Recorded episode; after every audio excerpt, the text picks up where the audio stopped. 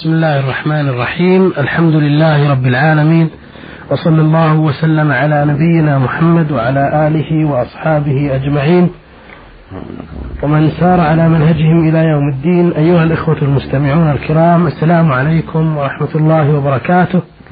وحياكم الله في حلقة جديدة من حلقات هذا البرنامج. والتي يسرنا أن نعرض فيها أسئلتكم واستفساراتكم على سماحة الشيخ عبد العزيز بن عبد الله بن باز الرئيس العام لإدارات البحوث العلمية والإفتاء والدعوة والإرشاد. والرسالة الأولى في حلقة هذه الليلة وردتنا من المرسل ميم نون كاف مدرس مصري بالجمهورية العربية اليمنية. يقول في رسالته قال الله تبارك وتعالى في سورة النور أعوذ بالله من الشيطان الرجيم. الخبيثات للخبيثين والخبيثون للخبيثات والطيبات للطيبين والطيبون للطيبات أولئك مبرؤون مما يقولون. لهم مغفرة ورزق كريم. وقال تعالى في سورة النور أيضا الزاني لا ينكح إلا زانية أو مشركة والزانية لا ينكحها إلا زان أو مشرك وحرم ذلك على المؤمنين. أود من فضيلتكم تفسير هاتين الآيتين الكريمتين وفقكم الله. بسم الله الرحمن الرحيم. الحمد لله وصلى الله وسلم على رسول الله وعلى آله وأصحابه من اهتدى بهداه. أما بعد فهاتان الآيتان الكريمتان استنبط منهما أهل العلم أنه لا ينبغي للمؤمن أن يتزوج الزانيه حتى تتوب لأن الزنا خبث والزواني خبيثات. فينبغي المؤمن أن يتحرى في زواجه النساء الطيبات المعروفات بالعفة والاستقامة في دينهن. ولهذا قال عليه الصلاة والسلام تنكح المرأة لأربع لمالها ولجمالها ولحسبها ولدينها فاظهر بذات الدين تريبت يداك فصاحبات الدين هن الطيبات المعروفات بالعفة والاستقامة وحسن السيرة وحسن العقيدة. أما المعروفات بالانحراف والفسق والفساد فينبغي المؤمن أن يتجنبهن لأنهن خبيثات من جهة السيرة من جهة العمل. ولا ينبغي المؤمن أيضا أن تنكح الخبيث المعروف بالفسق وعدم الاستقامة لتعاطيه المسكرات أو لكونه يرتكب الفواحش من الزنا واللواط.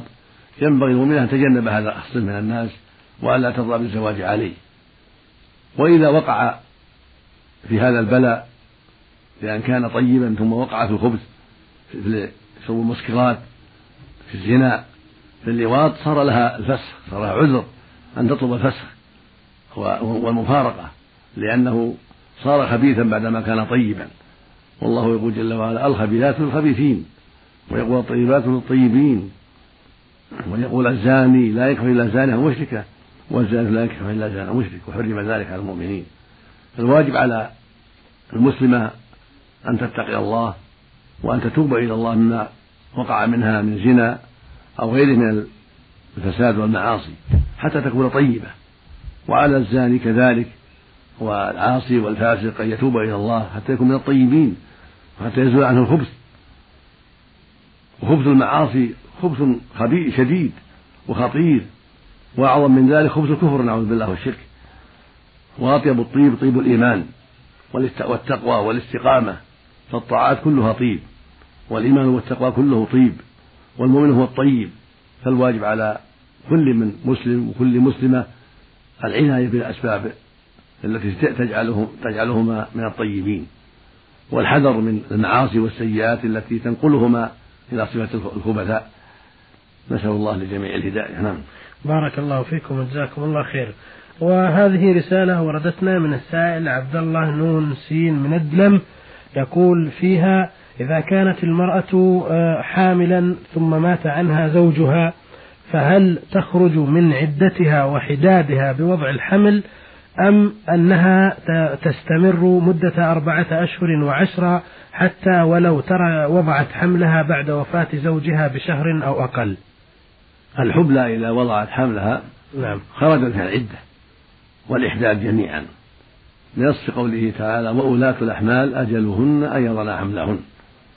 وفي الصحيحين أن سويعة الأسلامية ولدت بعد وفاة زوجها بليالي فأخبرها النبي صلى الله عليه وسلم أنها حلت وأذن لها في النكاح إن شاءت. وهذا محل إجماع من أهل العلم. قد كان في هذا بعض خلاف يسير في العهد الأول ثم انقرض وزال استقر الإجماع على أن المرأة متى وضعت حملها خرجت من العدة. وليس عليها أن تعتد أربعة أشهر وعشرة بل متى وضعت الحمل ولو بعد وفاة زوجها بليالي أو بساعات أو بدقائق فإنها تخرج من العدة والحمد لله. نعم. بارك الله فيكم وجزاكم الله خير.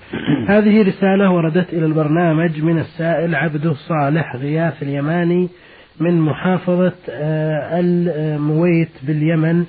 يقول في رسالته آه، أنا ساكن في قرية على حافة جبل. من الجهة اليمانية جبل مرتفع ومن الجهة الغربية حافة جبل ومن الجهة الشرقية كذلك. ومدرجات زراعية تحيط بنا. وعندي قطعة أرض بجوار مقبرة. فعزمت على أن أبني لي بيتا آه، لأن بيت والدي أصبح لا يسعنا. وبعد أن حفرت في نفس الأرض وطرحنا حجر الأساس للبيت وجدنا آه، قبور. وبعد ذلك قمنا بإخراج العظام ونقلها إلى محل آخر حيث يوجد عندنا في القرية خندق تحت جبل. يوجد فيه رؤوس وأيادي وأرجل وأجزاء من أجسام بني آدم وضعت من قديم الزمان. ولا ندري آه، هل عملنا هذا مشروع أم لا. أفيدونا أفادكم الله. هذا لا يجوز ما دام الأرض فيها قبور فالواجب تركها تبع المقبرة. ما دام المقبرة بجواركم جوار السائل فالواجب أنه لا يتعرض لها ولا ينبش القبور. وإذا حفر ووجد القبور يواسيها ويتركها في حالها. ولا يجوز للناس أن ينبش ينبش القبور ويضعوا بيوتهم في محل القبور. هذا تعد على الموتى وظلم للموتى لا يجوز. قد يجوز بعض الأشياء إذا دعت الضرورة إليها مثل دعت الحاجة إلى شارع ينفع المسلمين واعترضه شيء من القبور ولا حيلة في صرف الشارع فقد يجوز أخذ بعض المقبرة ونقل الرفاة إلى محل منها آخر. إذا كانت الضرورة دعت إلى توسعة هذا الشارع للمسلمين ولا حيلة في صرفه عن المقبرة. أما أن أن الناس يأخذون من المقبرة لتوسعة بيوتهم هذا لا يجوز. نعم. بارك الله فيكم وجزاكم الله خير. هذه رسالة وردتنا من السائل يوسف عمر آه، من الخرطوم جمهورية السودان الديمقراطية. يقول في رسالته أرجو أن تفيدوني عن الوقت الضروري لكل من صلاة الظهر والعصر والمغرب. أما الظهر فليس فيها وقت ضروري كله وقت اختيار. فإذا زالت الشمس دخل وقت الظهر. ولا يزال الوقت وقت اختيار إلى أن يصير ظل ظل كل شيء مثله بعد فيء الزوال. كل هذا وقت اختيار. لكن الأفضل تقديمها في أول الوقت بعدما يؤذن وصلى الراتبة ويتأنى الإمام بعض الوقت حتى يتلاحق الناس يصلون في أول الوقت. هذا هو الأفضل. ولو أخر ذلك إلى نصف الوقت أو إلى آخر الوقت فلا حرج. وأما العصر ففيها وقت اختيار ووقت ضرورة. أما الاختيار فمن أول وقت العصر إلى أن تصفر الشمس. هذا اختيار. فإذا اصفرت الشمس هذا ضرورة. لا يجوز التأخير إليه. فإن صلاها في ذلك الوقت فقد أداها في الوقت إلى أن تغيب الشمس. لكن لا يجوز لها التأخير. لأن النبي صلى الله عليه وسلم قال وقت العصر ما لم تصفر الشمس. ويقول في المنافق تلك صلاة المنافق تلك صلاة المنافق. يرقب الشمس حتى إذا كانت بين قرني شيطان قام فنقر أربعا لا يذكر الله فيها إلا قليلا. فوصف هذا هو ذكر هذا وصف المنافقين فالمؤمن لا يؤخرها إلى أن تصفر الشمس بل يبادر فيصليها فيصليها قبل أن تصفر الشمس في وقت الاختيار. وأما المغرب فوقتها كله وقت اختيار أيضا. من حين تغرب الشمس إلى أن يغيب الشفق كله وقت اختيار. لكن تقديمها في أول وقت أفضل. كان يصليها في أول وقت عليه الصلاة والسلام. إذا أذن المؤذن أخر قليلا ثم أقام عليه الصلاة والسلام. وصلاها في أول الوقت ولو أخر بعض الوقت فلا بأس. ووقتها ينتهي بغيبوبة الشفق. إذا غاب الشفق وهو الحمرة في جهة المغرب انتهى وقت المغرب. فهو وقت ممتد إلى أن يغيب الشفق الأحمر. فإذا غاب دخل وقت العشاء إلى نصف الليل. وما بعد نصف الليل وقت ضرورة للعشاء. فلا يجوز تأخير بعد نصف الليل ولكن ما بين غروب الشفق إلى نصف الليل كله وقت للعشاء. فلو صلاها بعد نصف الليل أدها في الوقت لكنها يأثم لأن أخرها إلى وقت الضرورة. أما الفجر فكل وقتها اختيار من طلوع الفجر إلى طلوع الشمس هذا كله وقت اختيار.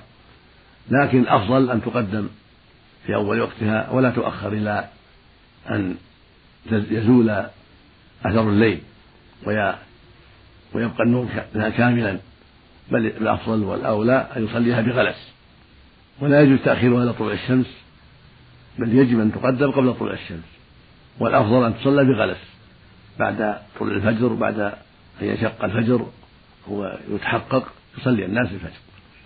نعم. بارك الله فيكم وجزاكم الله خير. له سؤال ثاني. الأخ يوسف عمر في هذه الرسالة يقول فيه هل يأثم من لم يتمكن من أداء فريضة الحج وهو مستطيع لأن السلطات المختصة رفضت منحه تأشيرة خروج إلى الديار المقدسة بحجة أنه لم يبلغ الأربعين عاما؟ آه، رغم أن فريضة الحج واجبة على كل مستطيع. أفيدنا أفادكم الله. يجب على المسلم إذا استطاع الحج بنفسه وماله أن يبادر إلى الحج ولو قبل الأربعين من حين يبلغ الحلم ويستطيع الذهاب إلى البلاد المقدسة يلزمه الحج. لأن الله سبحانه يقول ولله على الناس حج البيت من استطاع إليه سبيلا. والمعنى لله واجب على الناس أو فرض على الناس. ويقول النبي صلى الله عليه وسلم بني الإسلام على خمس بني الإسلام على خمس يعني على خمس دعائم شهادة أن لا إله إلا الله وأن محمدا رسول الله وإقام الصلاة وإيتاء الزكاة وصوم رمضان وحج البيت. وفي حديث عمر رضي الله عنه قال صلى الله عليه وسلم لما سأله جبرائيل عن الإسلام قال الإسلام أن تشهد أن لا إله إلا الله وأن محمدا رسول الله وتقيم الصلاة وتؤتي الزكاة وتصوم رمضان وتحج البيت. إن استطعت إليه سبيلا. فمتى استطاع السبيل إليه وهو بالغ وجب عليه السفر إلى الحج وهكذا المرأة استطاعت السبيل إليه وعندها محرم وهي بالغة وجب عليها السعي للحج لكن إذا كان ممنوع إذا كان ممنوعا من جهة السلطة الحاكمة فهو معذور حتى تأذن له السلطة حتى يتمكن لأن الله يقول سبحانه فاتقوا الله ما استطعتم. ويقول عز وجل لا يكلف الله نفسا إلا وسعها. ويقول النبي صلى الله عليه وسلم إذا أمرتم بأمر فأتوا منه ما استطعتم. وهذا من تيسير الله عز وجل ولطفه لأن نفى الحرج عن من لم يستطع. والواجب على الحكومات الإسلامية أن تنظر في هذا الأمر وأن لا تشدد على الناس وأن تفتح لهم المجال قبل الأربعين. فمن فمن للإنسان أنه يعيش حتى يكمل الأربعين؟ من يضمن له أنه يبقى فالواجب على الحكومات الإسلامية أن تترك هذا القرار وهذا القانون والواجب عليها أن تعين على الخير. الله يقول سبحانه وتعاون البر والتقوى والحج من البر ومن التقوى. الواجب على جميع الدول الإسلامية أن تفسح شعوبها المسلمين أن يحجوا إذا استطاعوا. قبل الأربعين متى بلغ الحلم واستطاع يفسح له في الحج على طريقة منظمة يحصل بها المقصود من غير تأخير الحج نعم. بارك الله فيكم وجزاكم الله خير. آه له سؤال أخير في هذه الرسالة يقول فيه آه ما حكم أكل لحوم آه المعلبات المستوردة من البلاد غير الإسلامية؟ اللحوم المعلبة فيها تفصيل. إذا كانت مستوردة من بلاد أهل الكتاب من اليهود والنصارى فالأصل فيها الحل لأن الله سبحانه أباح لنا طعام أهل الكتاب. نعم. وعلينا أن نتحرى ونحذر ما حرم الله علينا. وهذا بمعنى وهذا لو كان بيننا وبين اليهود اتصال ولا الآن ليس بيننا وبينهم إلا الحرب لكن من جهة أهل الكتاب من النصارى كالفرنسا كفرنسا وإنجلترا وأمريكا وأشباههم. اللحوم التي تأتي منهم حل لنا إذا لم نعلم أنها ذبحت على غير الشرع كالخنق وضرب الرأس حتى تموت ونحو ذلك. وهكذا لو قدر أن إنسانا وصل إليه طعام أهل الكتاب من اليهود فإن طعام أهل الكتاب من حيث هم يهود أو نصارى حل للمسلمين إلا أن يعلم المسلم أنهم ذبحوه ذبحا غير شرعي. أما الذبائح المعلبة من المجوس عباد الأوثان فهو من الشيوعيين من السوفيت من الصين الشعبية من بلغاريا من رومانيا البلاد الشيوعية. فهذه البلاد ذبائحهم لا تحل حتى يتولاها مسلم أو كتابي. أما إذا تولاها الشيوعي أو الوثني أو المجوسي هؤلاء ذبائحهم محرمة لكفرهم وضلالهم وكونهم أكثر من اليهود والنصارى. نسأل الله العافية. نعم. نعم. الله خير وبارك الله فيكم. هذه رسالة وردتنا من السائل عين عبد الحميد مرسي آه، مصري يعمل بالأردن يقول خطبت فتاة آه، منذ ثلاثة أعوام وقدمت لها شبكة وقمت بتجهيز كل شيء من الجهاز وخلافه وفجأة حدث رفض من ناحية والدتها وأصبح زواجي منها مستحيل مع العلم أن الفتاة ليس لها أي ذنب في ذلك. هل لي الحق في استرداد آه، كل ما قدمته من ذهب وخلافه أم لا؟ نعم لك يا أخي الحق أن فيما قدمت لأنك قدمته ليعطوك البنت. فإذا منعوا البنت وجب عليهم رد ما قدمت إليهم من قليل وكثير. والواجب على أمها أن تتقي الله. إذا كنت أهلا للبنت في دينك وليس هناك مانع ديني والمرأة راضية البنت راضية وليس هناك موانع شرعية فالواجب أن تعين على الخير وألا تمنع زواج بنتها منك. هذا هو الواجب لأن تزويج البنات من أهم المهمات. لما فيه من العفة لهن والحرص على سلامتهن من الفساد. وهكذا الشباب تزويجه من أهم المهمات لما في ذلك من إبعاده عن الخطر وتمكينه من غض البصر وإحصان الفرج. وقد قال النبي صلى الله عليه وسلم في الحديث الصحيح يا معشر الشباب من استطاع منه الباء فليتزوج فإنه أغض للبصر وأحسن الفرج. ومن لم يستطع فعليه بالصوم فإنه له وجاء. متفق على صحته. هذا الحديث الصحيح عن رسول الله عليه الصلاة والسلام يبين لنا أن المبادرة بالزواج للشباب أمر لازم والصحيح أنه فرض لما فيه من الخير الكثير والمصالح العظيمة للذكر والأنثى فعلى آباء الآباء والإخوة والأقارب أن يساعدوا في هذا وأن يعينوا الشاب على الزواج ويعينوا الفتاة على الزواج وأن يضعوا العراقيل. وكذلك ينبغي التساهل في المهور والولائم لأنها عقبة أيضا. فالواجب على الجميع التعاون على الخير والتواصي بالحق. فالأم تساعد والأب يساعد والعم يساعد والأخ يساعد لا من جهة المهر وتخفيفه ولا من جهة الولائم ولا من جهة توابع المهر. كلها ينبغي فيها التخفيف ويشرع فيها التخفيف والإعانة على الخير. وإذا كانت الفتاة جيدة طيبة في دينها فينبغي المسارعة إلى خطبتها وإذا كان الرجل طيبا فتنبغي المسارعة إلى قبوله وتلبية طلبه والمبادرة إلى تزويجه. لأن الشاب الصالح غنيمة والفتاة الصالحة غنيمة فلا ينبغي المؤمن إذا كان أبا أو أما أن يعرقل هذه الأمور. نسأل الله الجميع الهداية.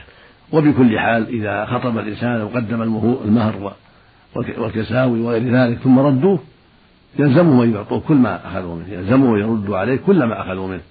من قليل أو كثير إلا إذا سمح عن شيء. نعم. بارك الله فيكم. له سؤال آخر يقول فيه أنا أشتغل بمطعم بجوار محل لبيع الخمر وأنا أوصل الأكل إليهم في محلهم فهل يلحقني إثم مع أن يقول أنا أشتغل بمطعم وبجواره محل لبيع الخمر وأنا أوصل الأكل إليهم في محلهم فهل يلحقني إثم مع أنني أصلي والحمد لله؟ يقول الله سبحانه وتعاونوا على البر والتقوى ولا تعاونوا على والعدوان فإذا كنت توصل الطعام إلى شراب الخمر في المحل اللي قرب المطعم فأنت معين لهم على الاثم والعدوان فليس لك أن توصل الطعام إليهم ولا توصل الخمر إليهم ولا أي عون كالأواني أو الملاعق أو غير ذلك. ليس لك أن تعينهم بشيء بالكلية لأن الله قال ولا تعاونوا على الإثم والعدوان فالواجب على المسلمين أن يتعاونوا على البر والتقوى. وأن يحذروا التعاون على الإثم والعدوان فليس لك أن تعطي الضيف الذي عندك الذي هو الزبون تعطيه الخمر أو تعطيه الدخان أو تعطيه أشياء تعينه على هذا الشيء.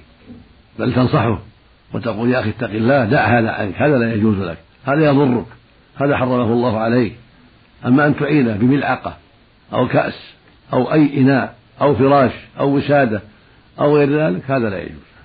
نعم. بارك الله فيكم وجزاكم الله خير. هذه رسالة وردتنا من السائل نفيع نافع الصحفي من وادي غران. يقول آه، أسأل عن تنوير المقباس من تفسير ابن عباس ما صحة نسبته إليه رضي الله عنه؟ لم أقرأه ولم يحصل لي دراسة له فلا أحكم عليه بشيء. نعم. بارك الله فيكم.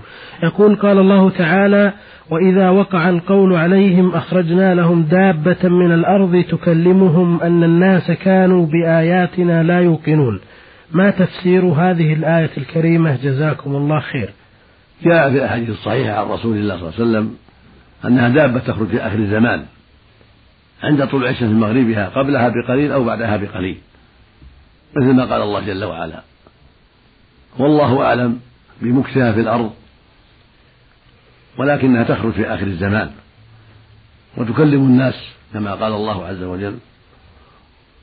وأما تفاصيل أخبارها فليس في تفاصيل أخبارها أحاديث معلومة مفصلة فيما أعلم.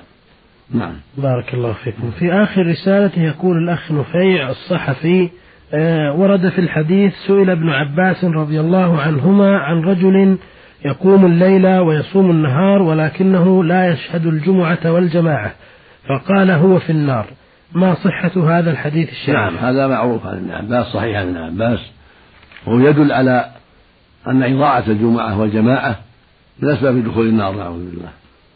وصح عن رسول الله عليه الصلاة والسلام أنه قال لا ينتهين أقوام عن تركهم الجمعات أو لا يختمن الله على قلوبهم ثم لا يكونن من الغافلين.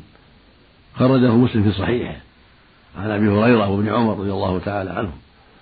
وخرج أبو داود بإسناد صحيح عن النبي صلى الله عليه وسلم قال عليه الصلاة والسلام من ترك ثلاث جمع تهاونا بها طبع الله على قلبه. قال عليه الصلاة والسلام من سمع النداء فلم يأتي فلا صلاة له إلا من عذر. فالواجب على المسلم البدار بإجابة النداء للجمعة والجماعة ولا يتأخر عن ذلك.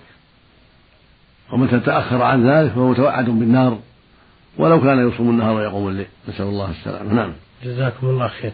هذه رسالة وردتنا من السائل عبد الله رجا معايعة من الأردن يقول في رسالته أقرأ القرآن وخاصة بعض الآيات القصيرة غيبا ولكنني أكون في بعض الأحيان غير متوضئ أو غير طاهر.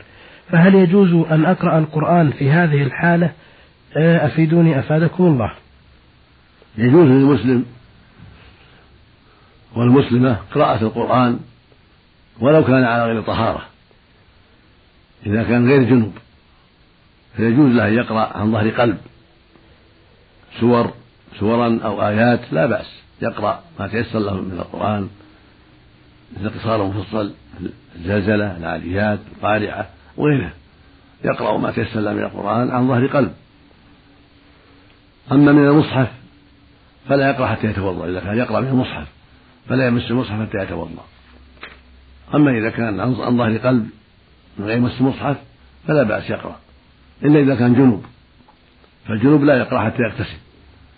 قال علي رضي الله عنه كان النبي صلى الله عليه وسلم لا يحجبه شيء عن القرآن إلا الجنابة وقال صلى الله عليه وسلم أما أما الجنوب فلا ولا آية.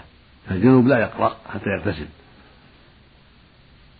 وأما الحائض والنفساء فلا تقرأ من المصحف لكن تقرأ عن ظهر قلب كالمحدث الحدث الأصغر وقال بعض أهل العلم إنهما كالجنوب لا يقرأان ولو عن ظهر قلب لأنهما كالجنوب لأن عليهما الغسل.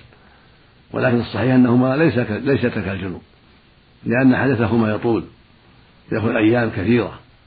ويشق عليهما ترك القراءة وربما ضيعتا حفظهما. فالصحيح أن يجوز لهما أن تقرأ عن ظهر قلب من الآيات كما يقرأ المحدث حدث الأصغر. وأما الجنوب خاصة هو الذي يمنع من القراءة حتى يغتسل. وأما من المصحف يمنع الجميع الجنوب والحائض والنبساء والمحدث حدث الأصغر كلهم يمنع من المصحف حتى يتطهروا. في قوله سبحانه لا يمسه إلا المطهرون. في أحد قولي العلماء في تفسير الآية. ولما جاء في الحديث عنه صلى الله عليه وسلم قال في لا يمس القرآن إلا طاهر وكتب بهذا إلى اليمن لا يمس القرآن إلا طاهر. وهو حديث له طرق يشد بعضها بعضا وجيد. والخلاصة أن الجنوب والحائض والنبساء ومن نشأ على طهارة من ريح أو بول ليس لهم جميعا أن يقرأوا من المصحف. وأما عن ظهر قلب فيجوز للمحدث هذا الأصغر أن يقرأ عن ظهر قلب. وللحائض والنفساء عن ظهر قلب على الصحيح. وأما الجنوب فلا يقرأ عن ظهر قلب ولا من المصحف حتى يغتسل. نعم. هذا هو خلاصة البحث وهو مهم. نعم. جزاكم الله خير.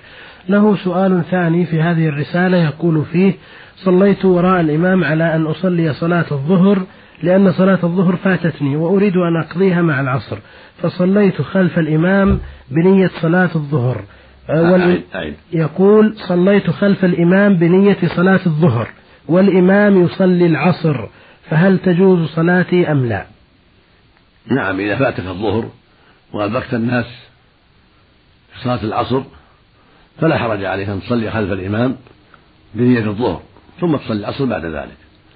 قال بعض أهل العلم ليس لك ذلك باختلاف النية ولكن الصواب أنه لا حرج في ذلك.